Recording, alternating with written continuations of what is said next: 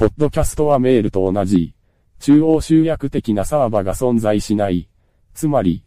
ポッドキャストのサービスを提供しているサービスが一つ終了して、もう、ポッドキャストすべてがなくなるわけではない。インターネット上のサービスは、このような分散型にするべきで、どこかのサーバやサービスが止まったり、